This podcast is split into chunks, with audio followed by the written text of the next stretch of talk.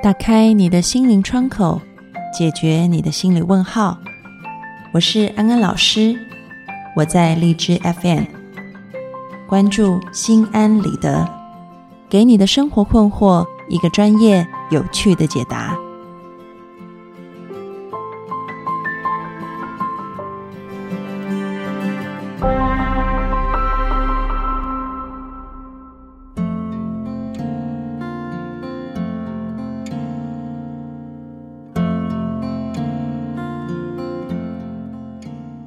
Hello，各位听众朋友，大家好，欢迎收听心安理得，我是安安老师。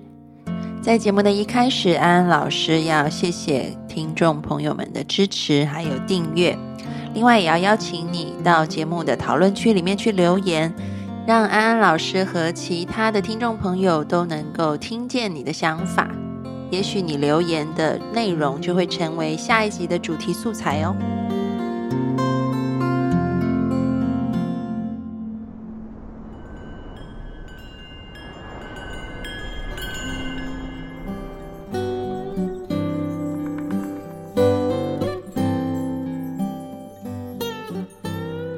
有听众朋友留言问到：安安老师，为什么跟吵架的闺蜜和好，要比挽回前任更难拉下面子呢？这个问题太有水准了，可能其他听众朋友会觉得很纳闷哈，为什么这个问题这么有水准？因为这个问题牵涉的心理学层面，差不多可以出一本研究论文。然后我们今天要用十分钟把它讲完。所以很考验安安老师的功力啊。关于这个问题呢，我们首先要先说一下什么是面子。面子呢，在社会心理学里面是一个非常有趣的议题，特别是在这种跨文化的社会心理学研究里面，面子这两个字，如果我们把它翻成英文的话，或者是中文再讲简单一点，它就是 face，它就是脸的意思。但是呢，在西方国家里的面子、脸，跟在东方国家里面的面子跟脸，却有着截然不同的意义。对于西方文化来说，他们强调的是个人的独特性。对于他们来讲，在社交关系当中，面子最重要的就是要露脸。因此，面子讲的是一种在团体里面。保有个人的独特性，然后并且，嗯，可以去展现个人的自由性这块东西。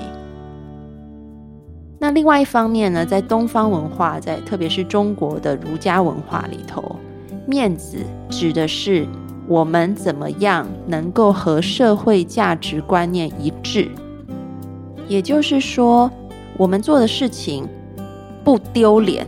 我们刚刚提到西方是要露脸。但是东方讲的是能够不要丢脸。如果我们做的事情跟这个社会价值观念是不一致的，或者是跟这个社会常态是不一致的话，那我们就丢脸了。所以你会看到东西方文化因为强调的文化底蕴不一样，东方文化强调的是一个集体性的、和谐性的，所以对于面子会有不同的注重点和解释。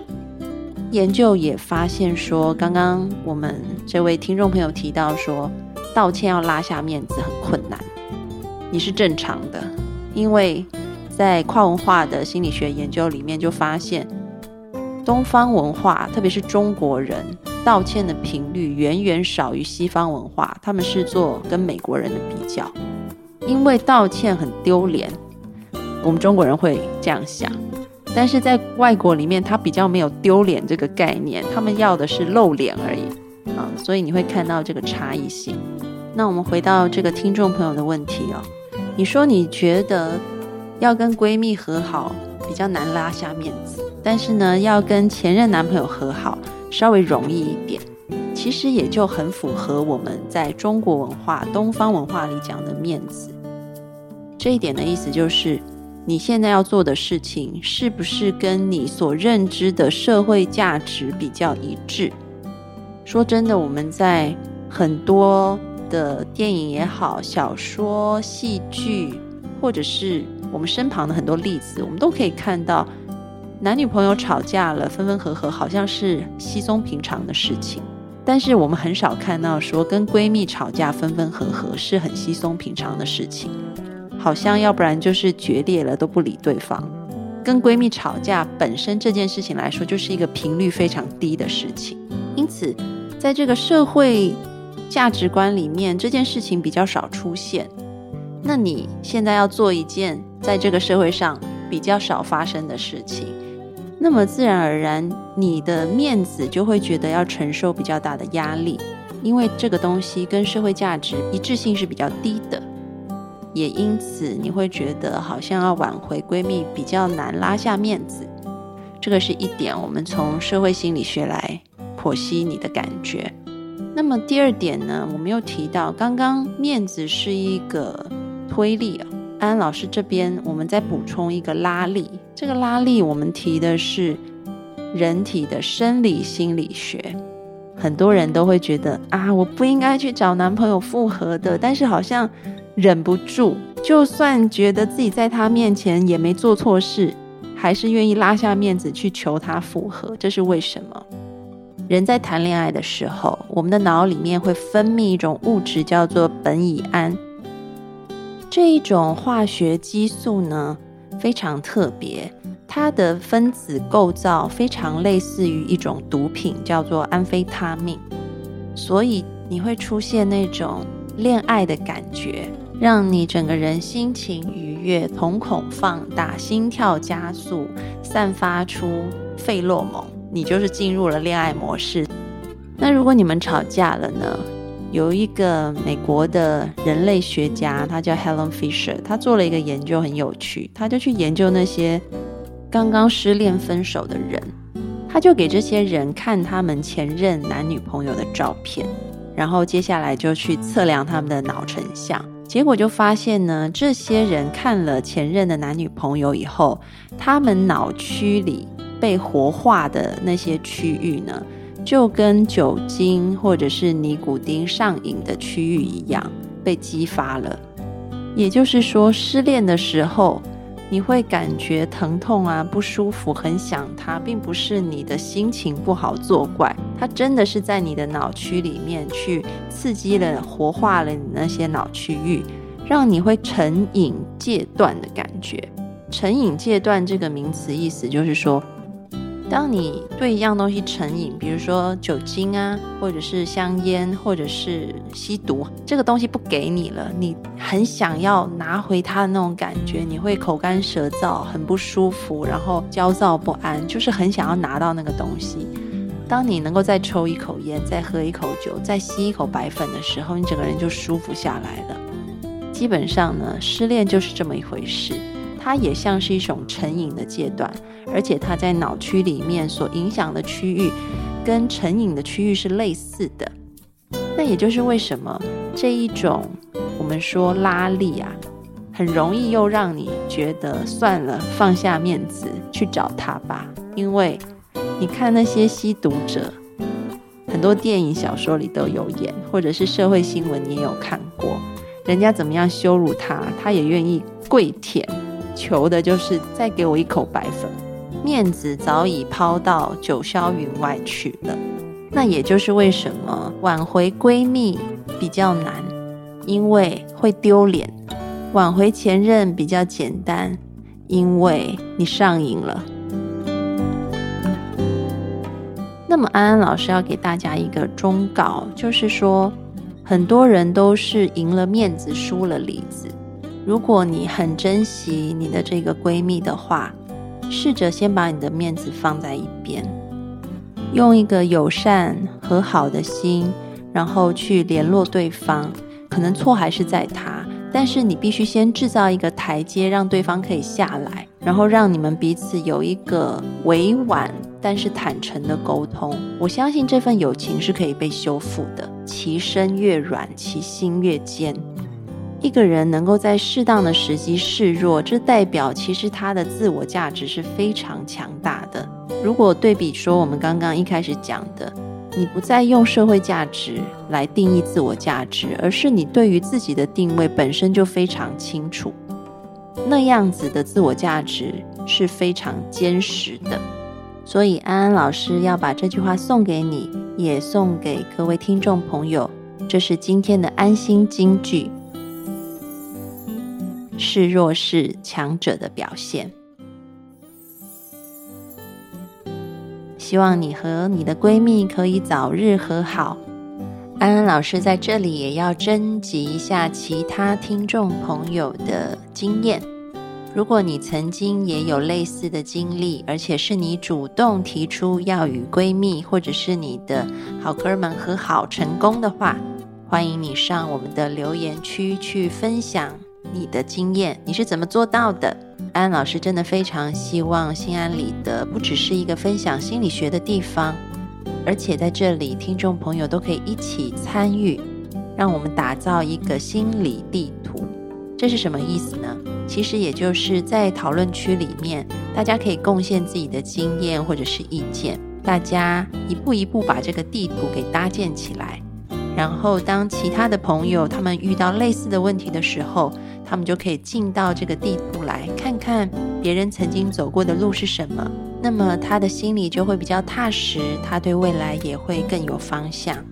也就是你的人生经历也成为了别人的帮助，让我们一起来做这件正能量的事情。另外要告诉听众朋友一个好消息，从这期节目开始，我们将增设一个新的环节，叫做安心信箱。在安心信箱的环节当中，安安老师将直接回答听众朋友的问题，和你们互动。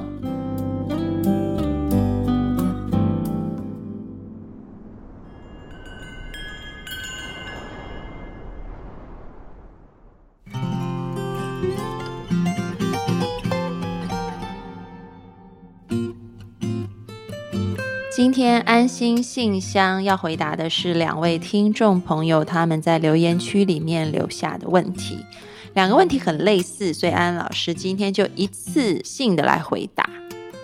嗯，首先是来自听众朋友，他叫大麦，他说女朋友特别迷信星座，点菜会根据星座按菜的颜色点，出游会看哪个方位适合我们的星座。什么时候因为水逆，我们不能做这个那个？和他相处的这些时间，经常因为星座问题争执。平时也有跟他说，星座这个东西，信则有，不信则无，不必太当真。但他从来就不听。然而我很喜欢他，不想跟他分开。安安老师，如果你是我，你会怎么做呢？我是要一直容忍他，还是要坚持去开解他？或者是我有没有其他的选择？我要说大麦，你辛苦了。但是还有一位听众朋友跟你有类似的困扰，这个听众朋友叫许愿猫，他说：安安老师，我爸是名有十多年从业经验的律师，但是近几年却总是沉迷于一些民间迷信。最近还跟我说，那天找了大师看了我的八字，他说我上辈子是观音娘娘的童子，现在要跟他一起去哪个庙什么的还愿。在此之前，爸爸还买过各种的转运首饰，报过这个那个班。我自己本身是不相信这些东西的，但是我又不知道怎么说服我爸。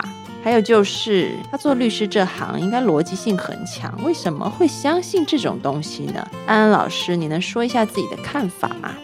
嗯，安安老师要对小麦同学和许愿猫同学说，你们辛苦了。面对迷信的女友和迷信的父亲，我们应该怎么做可以让他们不要这么迷信呢？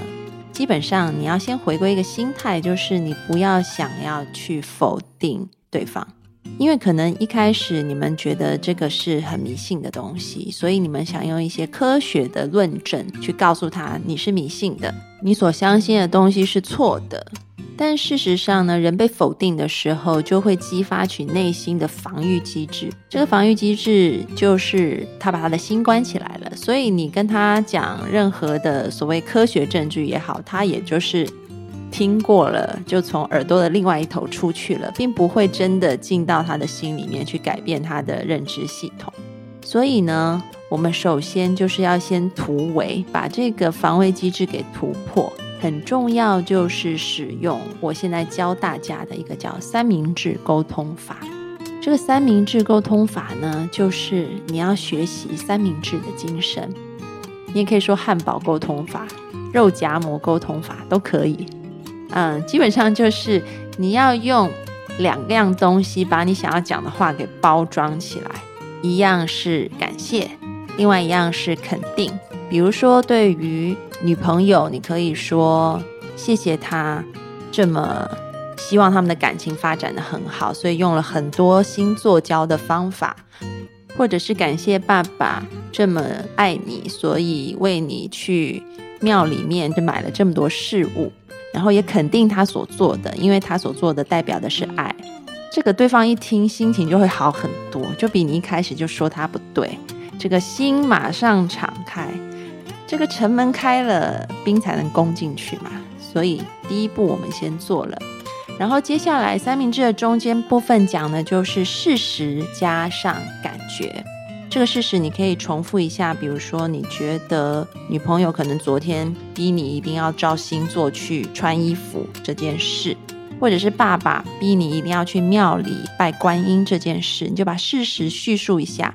接下来很重要，就讲自己的感觉就好。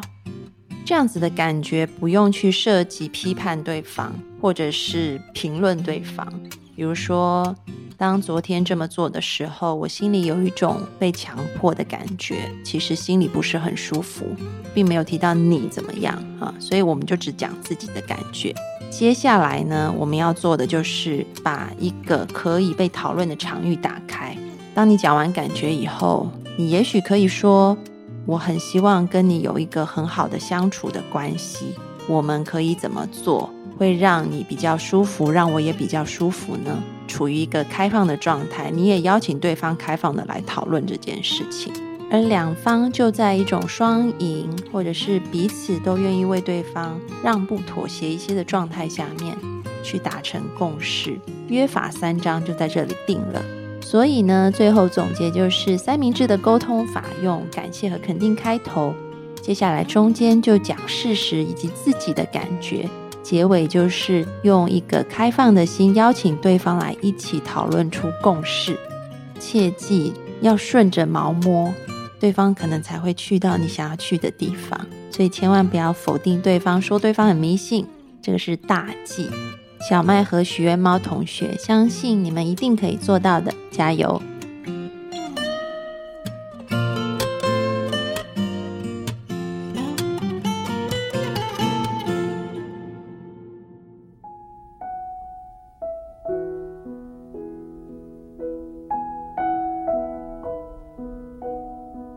收听心安理得，让你对心理学多一些知识，对人性多一些了解，你对世界就多一份明白，而对生命也就多了一份自在。